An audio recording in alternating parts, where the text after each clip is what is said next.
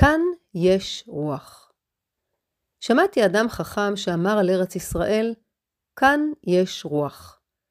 אלפיים שנות גלות וגעגוע. דור ועוד דור נמשכו למקום הזה, ארץ הקודש. אני במזרח וליבי במערב. הצעירים שלנו, חלקם לא רואים בארץ הקודש. מרגישים את עצמם קוסמופוליטים, אזרחי העולם. חולמים על שקט, על הפסקה ממרוץ החיים המטורף, על חופש תמידי. ואפשר להבין אותם, כל אחד וסיבותיו. אבל כאן יש רוח. מילים הדורשות ברור. מה זה כאן? מה זה רוח? חזרתי למגילת העצמאות. אני רוצה לצטט קטע מהמגילה. בארץ ישראל קם העם היהודי, בה עוצבה דמותו הרוחנית, הדתית והמדינית. בה חי חיי קוממיות ממלכתית, בה יצר נכסי תרבות לאומיים וכלל אנושיים, והוריש לעולם כולו את ספר הספרים הנצחי. לאחר שהוגלה העם מארצו בכוח הזרוע, שמר לאמונים בכל ארצות פזורותיו, ולא חדל מתפילה ומתקווה לשוב לארצו ולחדש בתוכה את חירותו המדינית. מתוך קשר היסטורי ומסורתי זה, חתרו היהודים בכל דור לשוב ולהאחז במולדתם העתיקה.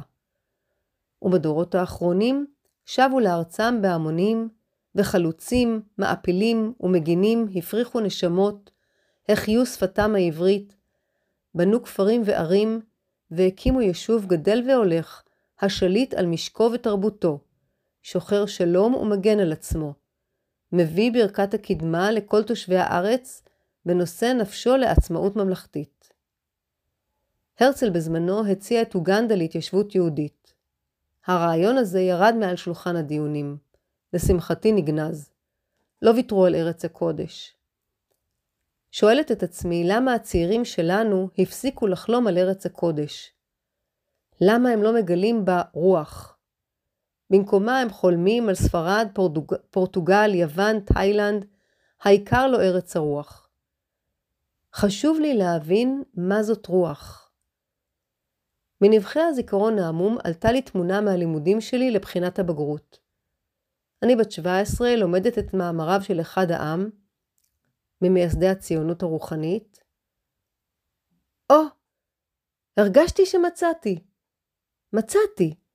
העיניים שלי הבריקו. משהו בדבריו של אחד העם קסם לי. כמו שלוש המילים העוצמתיות, כאן יש רוח. הבנתי, דווקא ממנו, מאחד העם, שאדם לא יכול לנוע לאורך זמן בלי רוח, בלי משמעות עליונה. כנראה כך גם עם.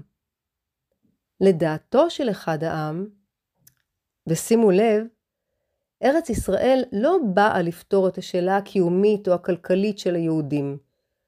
היא אינה אמורה ואף אינה יכולה להיות מקלט פיזי מפני צרות הגלות, אלא מטרתה לפתור את בעייתו הרוחנית והתרבותית של העם.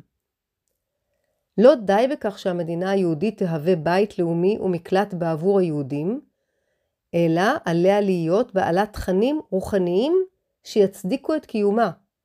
להיות מדינת אור לגויים, מגדלור מוסרי אוניברסלי. כך אגב וייסד את זרם הציונות הרוחנית. חלק מהאנשים שאני מדברת איתם מסכימים איתי שכאן יש משהו מיוחד. בכל זאת, משהו קושר אותנו למקום הזה. ובאותה נשימה הם מוסיפים, אבל לא הולכים למכולת, לא עם רוח ולא עם ערכים.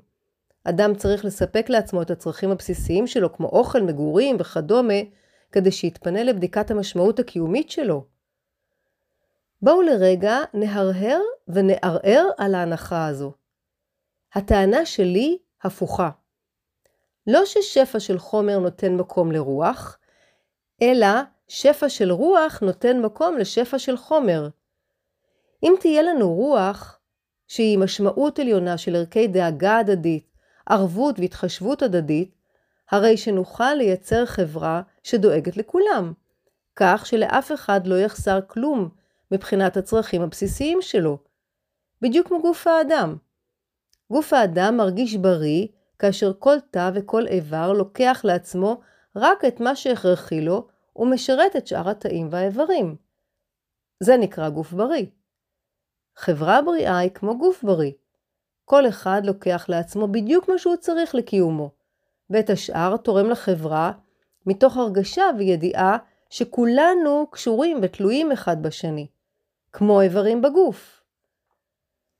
למה התכוון אחד העם שדיבר על פתרון בעייתו הרוחנית והתרבותית של העם היהודי? מה מדביק את כל אותם איברים להיות עם? מאחד העם נותר שם של רחוב. משנתו נגנזה בנפתלים אי, אי שם בבוידם. מגילת העצמאות נותרה ממוסגרת ומבודדת מאחורי זכוכית, תלויה כקישוט על קירות מנוכרים.